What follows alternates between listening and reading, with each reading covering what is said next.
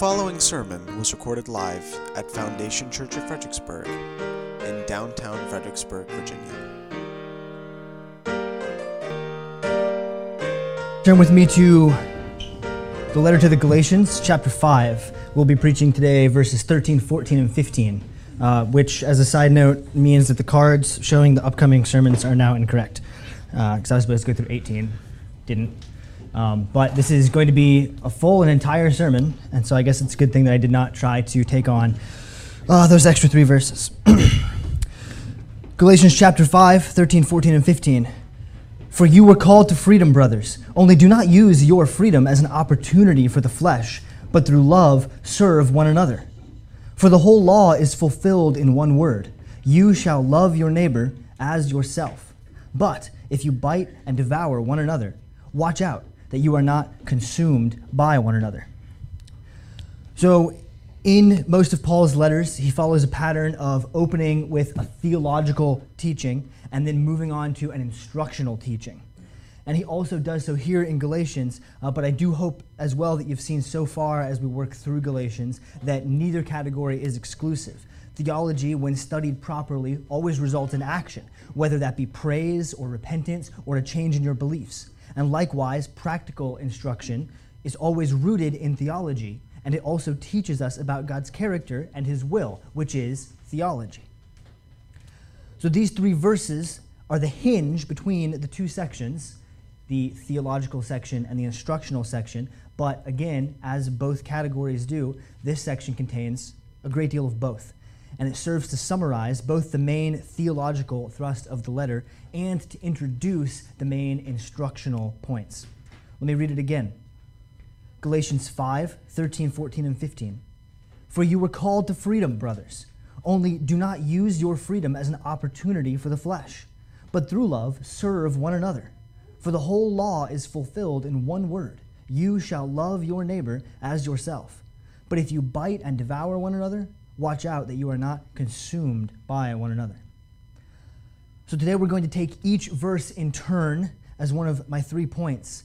Uh, each verse, I think, makes a main point, and then all three also build on one another towards an ultimate common goal. So, first, we're going to observe the dangers of counting ourselves free from the law without defining what we are free to do. Second, we're going to consider what Paul, quoting Jesus, believes is expected of us to be righteous, which will again show us why the law cannot save us. And finally, we will observe the tendency to give grace to ourselves to sin too freely while simultaneously holding others to legalistic standards. All of these come together to emphasize Paul's main theological point of Galatians that we are not saved by the law and that those who insist that we are are dividing us, and connect it to his practical instruction that is upcoming, namely that true salvation free from bondage to the law, results in unity with one another in the Spirit. So let's look at the first verse. The main idea here being being free from something is no good unless you are also free to something better. For you were called to freedom, brothers. Only do not use your freedom as an opportunity for the flesh, but through love serve one another. So let me introduce a couple of phrases the idea of positive freedom versus negative freedom. It's, it's an old idea, not unique to me, traceable back to antiquity, but basically there are two senses in which one can be free. First, one can be free from something bad. You can be free from jail, or free from debt, or free from disease. This bad thing has no claim over you, you're free. Negative freedom is usually constructed as being free from something. But there's also positive freedom, which is sometimes, but not always, the other side of the same coin. You are free to do something. For example, if you are free from jail, you are automatically free to go. But they don't always automatically follow. Another example, you could be free from debt. You could be free to save your money, or to give your money away, or to spend it on a bunch of stuff that you like and go back into debt, but not automatically. Merely being free from something does not automatically confer freedom to do something else. Freedom from debt merely opens the door for your freedom to do something else. And so we often then stop short of true freedom. We see we are free from the law, but we do not acknowledge that we are free to go on and do more. We idolize freedom, but the idolatrous type of freedom is the type that we idolize. That type of freedom that frees us from all of our constraints, but does not free us to anything except perhaps our own gratification. We want to be free from all demands that anyone would put on us, but we don't replace that freedom to do what's right. Or maybe we replace it with freedom to do what feels right.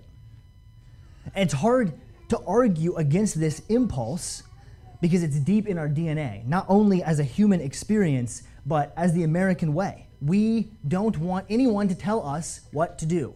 We want to be free, free from tyranny, free from oppression, free to do what? For what it's worth, this is not actually the vision for America that our founders believed in. They recognized that being free from obligation, but not free to anything, was in fact a terrible and dangerous state. John Adams says our Constitution was made only for a moral and religious people. It is wholly inadequate to the government of any other. In other words, letting people do what they want is only good for them if they want to do good things. And so it was well known that freeing a person to nothing was a recipe for disaster. And unfortunately, the greatest evil ever committed by our country is a hypocritical proof of that. Defenders of American slavery said that African slaves were better off as slaves because, as slaves, they could not be freed from slavery since they were believed to be incapable of governing themselves and living full lives. Now, that's obviously a vile and racist belief, but what we replaced it with was little better being freed from slavery, but not being freed to full rights and citizenship. And look at the harm that that also did. Merely being free from restraint is not sufficient to flourish. You must be free to a full life of virtue. Freedom to be truly realized must be both freedom from restraint and freedom to action negative freedom is not an ideal in and of itself. So, this whole letter to the Galatians teaches us that we are free from the law, and it presents this as a good thing. The law cannot save us, the law cannot make us righteous, the law can condemn us, and so being free from the law is joyous. And yet, what happens when we are free from the law with nothing to replace it? An opportunity for the flesh arises. Look at our world. We desire to be free from all obligations. We wish to choose our own destiny, only taking on what we choose for ourselves. We have made freedom from constraint the ultimate virtue. But where does this get us? Galatians 6 says, The one who sows to his own flesh will from the flesh reap corruption. What are these opportunities for the flesh that come from unfettered freedom? Now, it's easy to point at the low hanging fruit and miss the rest. So, probably when you hear me talking about how the spirit of the age is unbridled freedom with no higher ideal than freedom itself, and opportunity for the flesh, your mind probably goes to things like gender confusion. I wish to be free of my gender, or free from God's expectations for my gender, or casual sex or divorce. I wish to be free from any obligations attached to my need for companionship or sexual gratification, or abortion. I wish to be free from my child. And absolutely, yes, a hundred times yes to all of these. These are all perfect examples of being free from obligation and not being free to virtue. And see what Paul says in the next few verses. The works of the flesh are sexual immorality, impurity, sensuality, idolatry, sorcery, enmity, strife, jealousy, fits of anger, rivalries, dissensions, divisions, envy, drunkenness, orgies, and things like these. So do not use your freedom from the law as an opportunity for sexual immorality. Do not use your freedom from the law as an opportunity for idolatry. Yes. Do not use your freedom as an opportunity for sorcery. Do not use your freedom as an opportunity for drunkenness. Do not use your freedom as an opportunity for envy do not use your freedom as an opportunity for division. Do not use your freedom as an opportunity for fits of anger. You see, there are two ways for Christians to abuse our freedom if we do not rightly order it. The first and obvious one probably goes something like this well, you know, the Bible says I'm free from the law, so I will choose to sin this time. It'll be okay in the end. That's the kind of freedom that leads to things like drunkenness or sexual immorality or stealing. It's very common. We all do it. And I'm tempted in this way every day, and I'm sure you are as well. I make light of my temptation because maybe in my heart, at least subconsciously, I know that my salvation isn't on the line. But this type of abuse of freedom is obvious. There's a second and less obvious, but equally common and equally destructive way to abuse freedom. And it goes something like this I'm free from the law, so I don't have to do this. I can't be, I can't be forced to do something I don't want to do. I can't be obligated to do something. I'm free. I don't have to be generous with my time or my money. I don't have to turn the other cheek. I don't have to be careful with my speech and consider others more important than myself. I don't have to give up my own way. I'm allowed to do this, even though I know it disturbs another brother's conscience. I'm allowed to let my envy fester. I'm free. And Paul is clearly warning about both. As you see, he lists both varieties of sin in the next section, in next week's sermon, he'll address more fully that first type of false freedom, the gratification of the flesh. But today, the warning is more sharply focused on the second kind. I don't have to give you my time. I'm free. I don't have to give up my anger. I am free. I don't have to set aside my dispute with you. I am free. Those thoughts, those heart conditions are just as much of an opportunity for the flesh as orgies and sorcery. So, why do we think that way? The short answer, obviously, is selfishness. We love ourselves more than others. But we can unpack that a little more. I think that we withhold love and service from one another because our hearts still secretly fear that God's love and therefore our salvation are limited, right? Like, like money is, is scarce. There's a certain amount of it. If you spend it, you don't have it anymore. That's kind of that's like the point of money. That's how it's supposed to work. And likewise, we think if I give up my opinion or my anger or my envy or my whatever, I won't have anything left for me. And so I have the freedom then, maybe you might even say I have the right to defend myself and defend my own interests. But God says, no, that's, that's the whole point. That's what you are free from, is the need to defend your own interests. You are free from having to do that. You are free from having to impress God. You are free from having to impress anyone else. You are free from having to do enough works to earn God's favor. This is the law from which you are freed, is the need to make a name for yourself. We now have, through the gospel, freely all of the love and satisfaction that we could ever need. And no matter how much you give away, you will never have any less. Just like God giving us an infinite amount of love and grace and service, has no less to give. So we have the freedom to be completely free with our love for one another, serving one another with no need to hold back any of those secret fleshly concerns where we're watching out for ourselves. James says the very same thing in his letter in chapter 4. What causes quarrels and what causes fights among you? Is it not this, that your passions are at war within you? You desire and do not have, so you murder. You covet and cannot obtain, so you fight and quarrel. You do not have because you do not ask. So, whatever it is that you're withholding from others, whatever it is that you're refusing to love and serve others with, ask God for it. If you are angry and you feel entitled to hold on to your anger, give it over to God and ask Him to make it right in His time. If you are jealous because you fear someone overtaking your accomplishments, ask God to satisfy you. If you envy someone else's life, pray to God to make you boast in Him instead of yourself. He will give it to you. You are free. And not only are you free, but Galatians 4 says you are a son of God, an inheritor, an heir to His estate. He, you will be given what God has for you. Think of Jesus' words. If you, earthly fathers, who are evil, know how to give good gifts to your children, how much more will your Father in heaven give? And consider the prodigal son's father, who held nothing back in spite of his son's complete rejection. God is not scarce, He is not holding back love and service from you. Ask Him to meet your needs, and then do not yourself be scarce with your love and service. So stop using your freedom to protect your own interests. You have been set free from the need to gain and earn, and you have been set free to love and serve.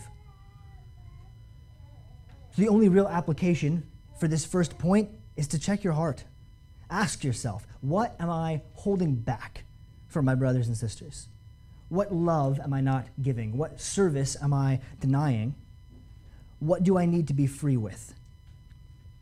Do not squander the freedom that God has given you. And at this point, I would also say if you are not a Christian, recognize that you are in a most dangerous place in regards to freedom. You probably are trying to free yourself from all kinds of restraints, as we all naturally do. To free yourself from physical need, maybe from unpleasant people, from existential fear, from unhappiness. Maybe you're just trying to free yourself from having to worry about it too much, what's right and wrong, and what happens when you die. But be wary as you free yourselves from these constraints what you are being freed to. For God promises that you will ultimately find unfettered freedom to gratify yourself unsatisfying. Christians are free to love and serve God, and eventually we are free to live with God in heaven forever. So listen to God and let Him free you from your sins and free you to love Him. Let us move on to the next verse. The big idea here being we like having laws because it allows our heart to focus on them while ignoring the big picture of righteousness. Verse 14 says, For the whole law is fulfilled in one word you shall love your neighbor as yourself. And so if you've been here coming to Foundation consistently, you will hopefully remember that we have spent something like the last 12 weeks working through the first two thirds of Galatians, the entire point of which is the law can't save you, the law brings only death, and the law has been replaced by Jesus. So is now Paul saying here, serve one another in love because of the law? Not quite. There are two necessary keys to understanding the statement that he makes here. First is the word fulfilled, and second is the fact that Paul is quoting Jesus, both when he teaches about the Great Commandment and his earlier Sermon on the Mount, and that Jesus, in those discourses, is himself quoting the law. Quite a bit in both cases. So we'll get there. But first, let's look and see that Paul does not actually say, You shall love your neighbor as yourself, is the definition of obeying the law. You are not the point of this sentence. Paul is saying that the law is fulfilled. So, what is the distinction then between fulfilled and obeyed? What's the difference between fulfilling the law and obeying the law? So, when a contract is fulfilled, that means that both parties have completed their agreed upon tasks to the satisfaction of the other. And is the law not the same? It is not. We do not interact with God through a contract. And in fact, the fact that we don't interact with God through a contract is the fundamental distinction between Christianity and the other theistic religions. We are not exchanging something with God, our works in return for favor. But if our works do not earn us favor, what is the law for? In other words, if the law is not there to teach us what we're supposed to do to fit our end of the contract, what is it? And the answer is found earlier in Galatians. We've been hearing about this for several weeks now. And so hopefully a reader of Galatians or a listener of sermons will see the progress of the argument. In Galatians 1:16, Paul says, "By works of the law, no one will be justified." Right? We've got that. The law cannot justify us. Well, then why does it exist? Galatians 2:21 says, "Is the law contrary to the promises of God?" Certainly not. So here Paul explicitly denies that God promises salvation in exchange for obedience to the law, but he also says the law isn't simply the opposite of the promise. The law serves a purpose. Galatians 2:24 says the law was our guardian until Christ came. Now, what does a guardian do? A guardian keeps watch, custody, if you will, in service to another. You don't guard something for no reason. You guard something because someone told you to. And that other is Christ. The law, the guardian, has custody until Christ came. Jesus is the real thing. Jesus is the boss. Jesus is righteousness. The law points us to righteousness. The law says, listen, this is what it looks like to be righteous, but the law doesn't make you righteous. The law says, no, no, look, Jesus is righteous. Jesus is righteousness. So the law isn't evil, it isn't the opposite of the promise, but it also certainly isn't sufficient to describe righteousness. And so we're about to see what Jesus thinks about righteousness, what Jesus thinks it means to be righteous. Because the law points us to Jesus, and Jesus is righteousness. Let's define it.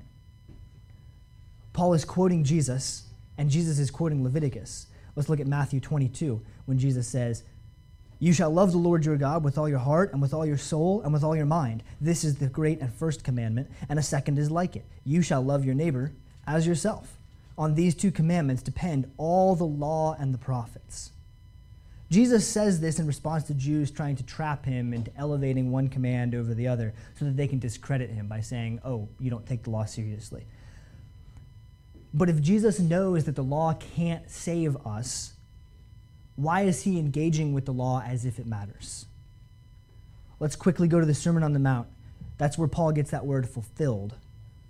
In Matthew 5, Jesus says, Do not think that I have come to abolish the law or the prophets. I have not come to abolish them, but to fulfill them. And he says, Unless your righteousness exceeds that of the scribes and Pharisees, you will never enter the kingdom of heaven. So, this is very important. The only way to get to heaven, says Jesus, the only way to be right with God is to be righteous. I know. Have we not just been hammering the point for months that obedience to the law doesn't save us? Yes, yes, that's right. Obedience to the law does not save us because obedience to the law doesn't make us righteous. Jesus' death and resurrection makes us righteous. The law shows us that we are not righteous.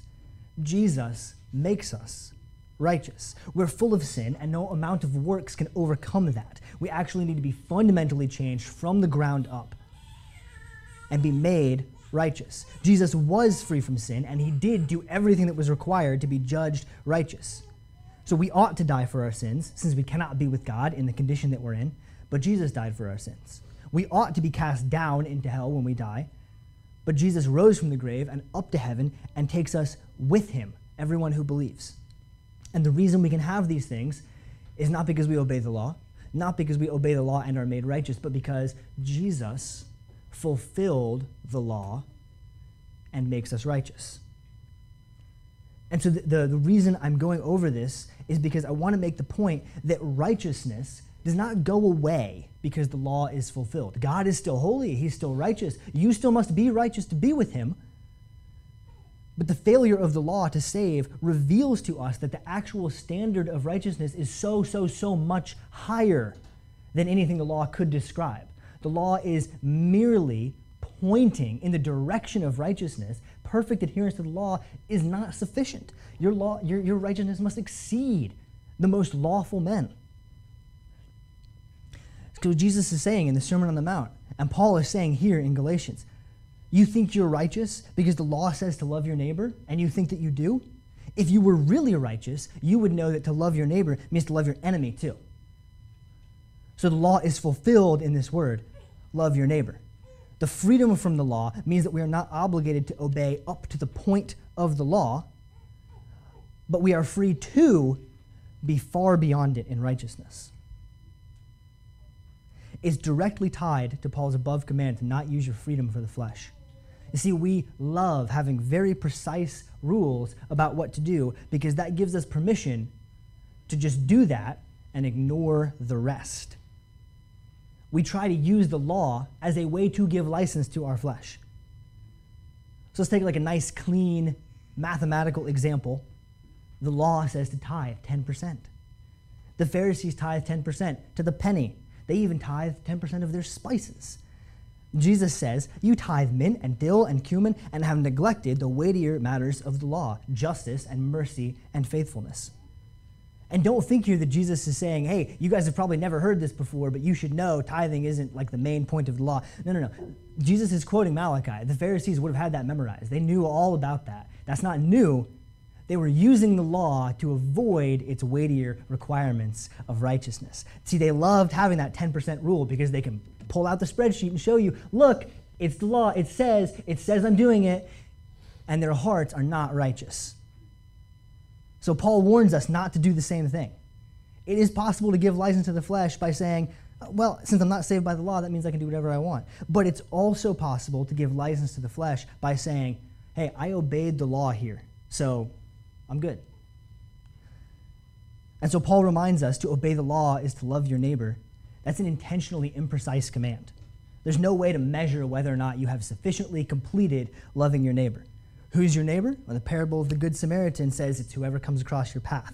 What does it mean to love? Well, to serve one another. And Jesus served us by dying. So until you're there, you can't really check any boxes. There is no end condition where you have arrived at loving your neighbor. Until we receive our new bodies in glory, we will not be fully righteous. And so, for that, we praise God then that Jesus saves us and not our righteousness, because we see that even if we were to perfectly adhere to the law, it's not righteous. And so, we're building upon the first point. Yes, we are free from the law, we are free from the need to withhold good things for ourselves. And so, now let's ask from this verse when the rubber hits the road, what does that look like to love and serve your neighbor? And we see what Paul is saying, what Jesus is saying, what the law is saying. All along, the point has been it's a matter of your heart. There's no checklist or point scoring system, and there's no law that explains how to love your neighbor. But there is Jesus, and there is his righteousness that is the perfect example of loving your neighbor. So don't try to keep score, and don't try to force a law upon your love. Rather, take Jesus at his word that he has fulfilled the law, revealing righteousness to us and giving righteousness to us through his service, his death and resurrection to us. So, likewise, love your neighbor, not with a list of laws, since that will never be enough, but with a heart of righteousness. Practically, what might that mean? It could be anything, but consider stop serving your spouse and your kids out of an expectation for return. Love them like Jesus loves you. Or maybe it means stop being such a mercenary at work. Your coworkers and customers and employees are either fellow believers in need of encouragement or unbelievers in need of life.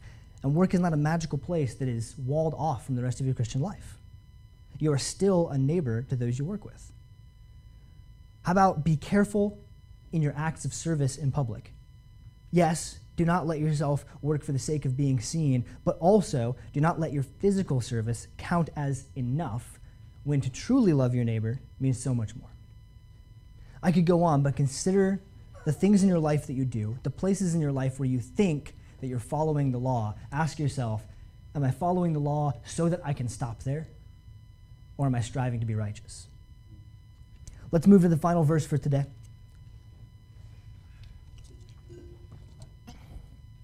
The last point here is don't use legalism with others as an excuse for looseness with yourself.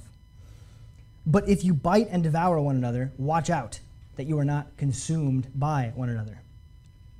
And so you may wonder then why this verse belongs here. Sure, you know, Paul is talking about loving and serving one another, so biting and devouring seems like it's the opposite of that. That's true. But I think there's more to it than just do this and also don't do this. I think if you take the first point, that you're supposed to use your freedom, not for yourselves, but for others, and then you add in the second point, don't try to use precise obedience for the law as an excuse for unrighteousness. And you bring those ideas together. Paul is here warning about a very specific but incredibly common pattern of sinful thought in Christians. As you can see from the list of the works of the flesh further on, and it's contrasted with the very next paragraph, which is the fruit of the Spirit, Paul cares a great deal about unity in the church. It is one of his most written on topics about biting and devouring and consuming is obviously an example of division and discord. And this conversation about freedom and the law leads toward a certain variety of divisive behavior that's very common in church culture. We apply a false standard of freedom to our own lives, making room for sin and being gentle with ourselves, while applying legalism to someone else in an area where we find it easy to obey as a way to console our conscience. In other words, we have this tendency to look at another Christian or another church and say, oh, well, they don't do this thing that I'm really good at doing. That's good. That kind of lets me cut some slack on this area where I know that I sin. We bolster ourselves at the expense of another. We're gracious with ourselves and judgmental with the other. And so let me get out in front of that and say I'm not arguing for like a don't judge me type of theology. You know, the tattoos are not theologically accurate. Um, but but we've already you know we've already established earlier that like we're not free to sin, and observing the sin of another accurately is not wrong. It's, it's okay to like judge as in the sense of like, yes, I observed this truly did happen. That's not the issue. What I'm warning of goes more like this you have a particular law that you follow. Maybe you find it comes naturally, or maybe it's something that you're really proud of because you had to work really hard to get here. Either way, objectively speaking, you're doing a good job in this area. Let's say that you never curse. Congratulations. Even when you're by yourself, how about that? That's really impressive. And that's good. That, that is the righteous thing to do. You should not use coarse language. That is correct. But your flesh now is going to try to tell you two ugly lies about that good deed. One, it's going to try to convince you that obedience to the law makes you worth a little something extra. And two, it's going to try to convince you that those other people that don't obey the law are therefore worth less.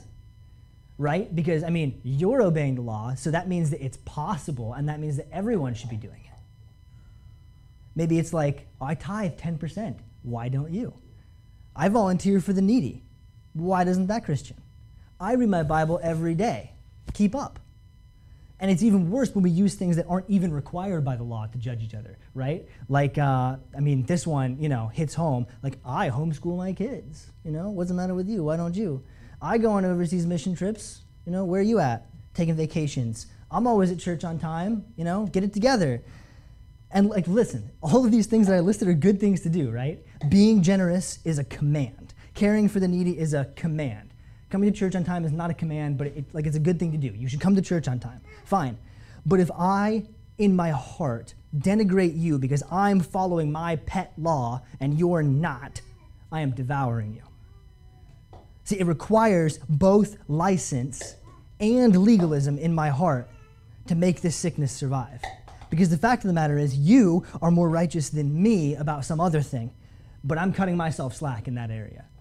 I give liberty to my flesh in the places where you are more righteous, and I apply my legalism to you in the areas where I'm more righteous. And that's why Paul's list of works of the flesh counts as equal sorcery and idolatry alongside things that we would think of as petty, like jealousy or envy or strife. And that's why Paul talks about unity so much throughout all of his writing. A visitor who walks into Foundation is not going to stumble across an orgy and the thing is, they're probably not going to stumble upon like a scene of open dissension either. But are they going to see the teeth marks that we're leaving? I think that Paul's use of bite and devour and consume is intentional too. He's describing mounting damage, right? Like my son Arthur has four teeth and he bites me sometimes. And like it's usually an accident, sometimes it's on purpose, but you know, I just bear with him. I just kind of let it go. And we all nip at each other from time to time. It's just it's the way it is. I say something that you don't like, you say something that I don't like. Maybe it's on purpose, maybe it wasn't. It just, you know, 99% of the time we just bear with one another and we let that go. We need to be gracious. But I, I wouldn't consider it accurate to say that, that Arthur devours me. That says, that's intent. That's ripping and tearing. That's trying to hurt me. But be careful, like don't don't say, well, I'm not trying to hurt anyone, so you know, don't like don't give yourself license for the flesh in that way, right? Because what what it usually means to devour the other is is to slowly become hardened against them. Actually, it doesn't seem like maybe you're wishing them harm, but your heart starts to say, in, instead of looking at someone and saying, I, I hope that God shows him the error of his ways.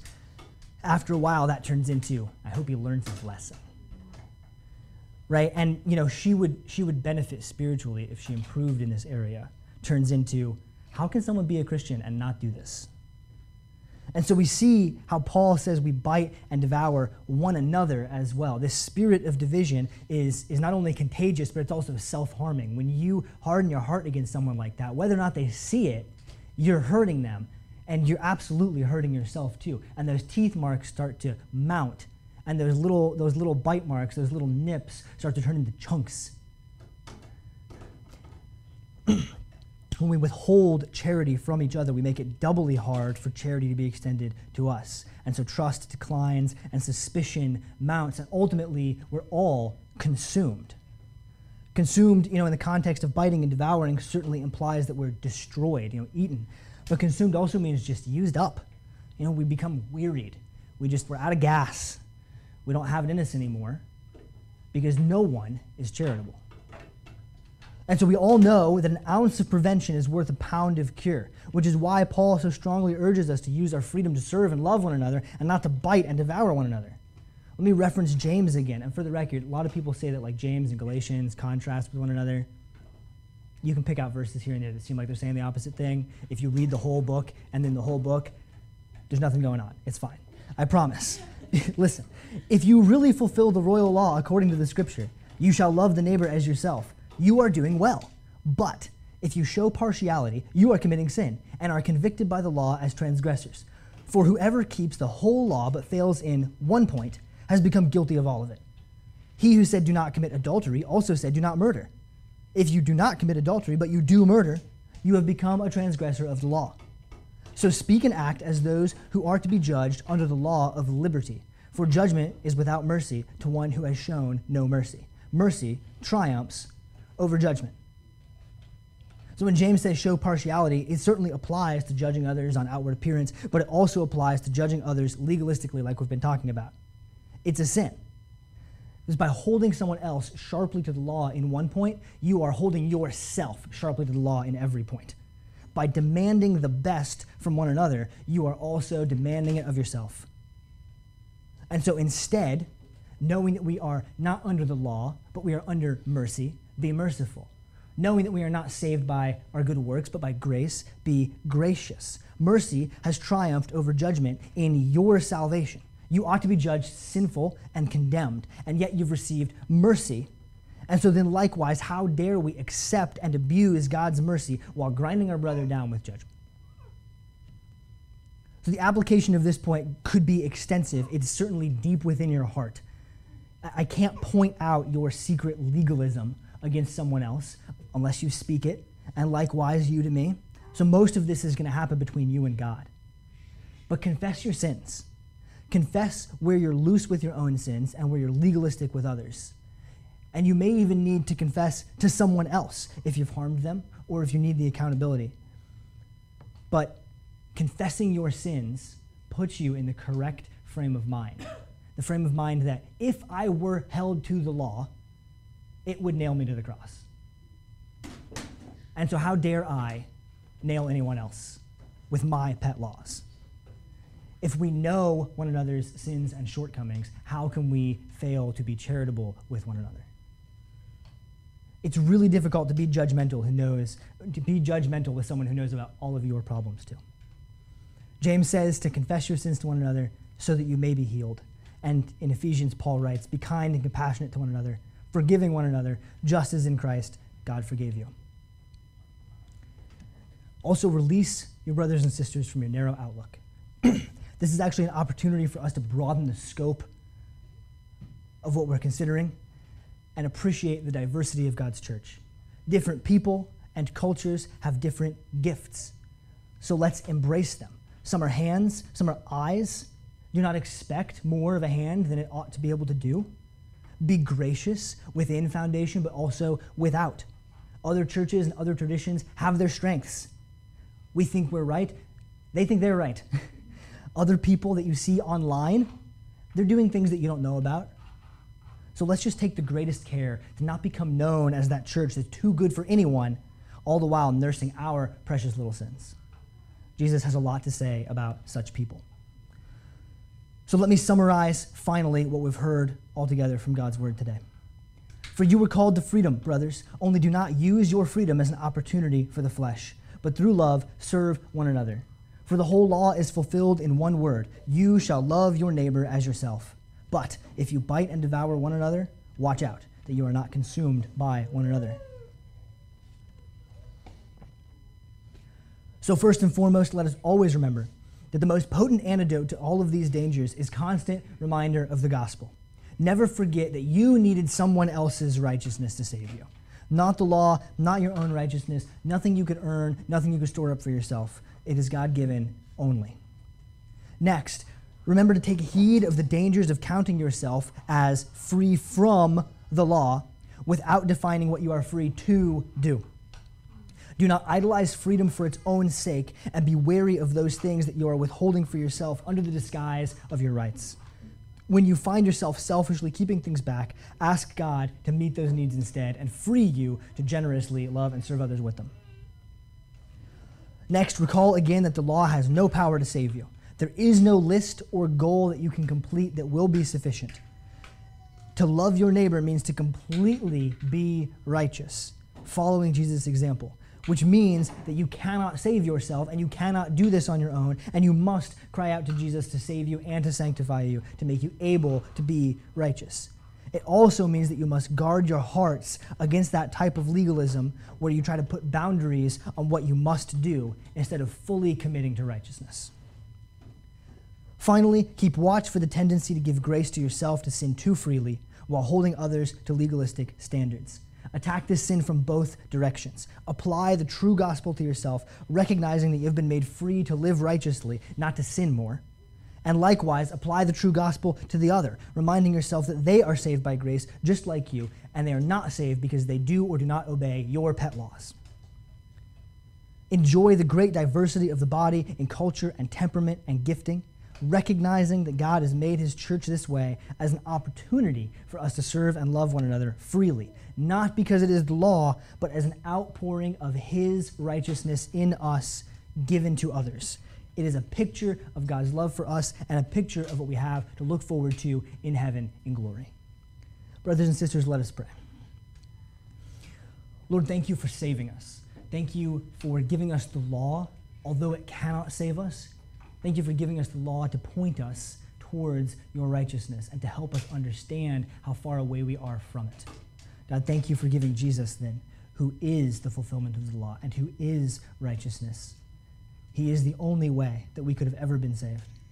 Lord, because we know that, we recognize that we are not free to sin, but we are free to be righteous. So let us cast aside the legalistic excuses we make for ourselves and the legalistic demands that we put on others. Let us cast aside the looseness with which we treat our own sin, and let us always return to the gospel. We are reliant on you and Jesus and Jesus' work and on nothing else. Let that engender in us a spirit of grace and of mercy and of charity and of unity with one another. In Jesus' name, amen. All sermons are released under a Creative Commons, non commercial, no derivative 3.0 license. If you would like to learn more or listen to past sermons, please visit us at foundationfxbg.com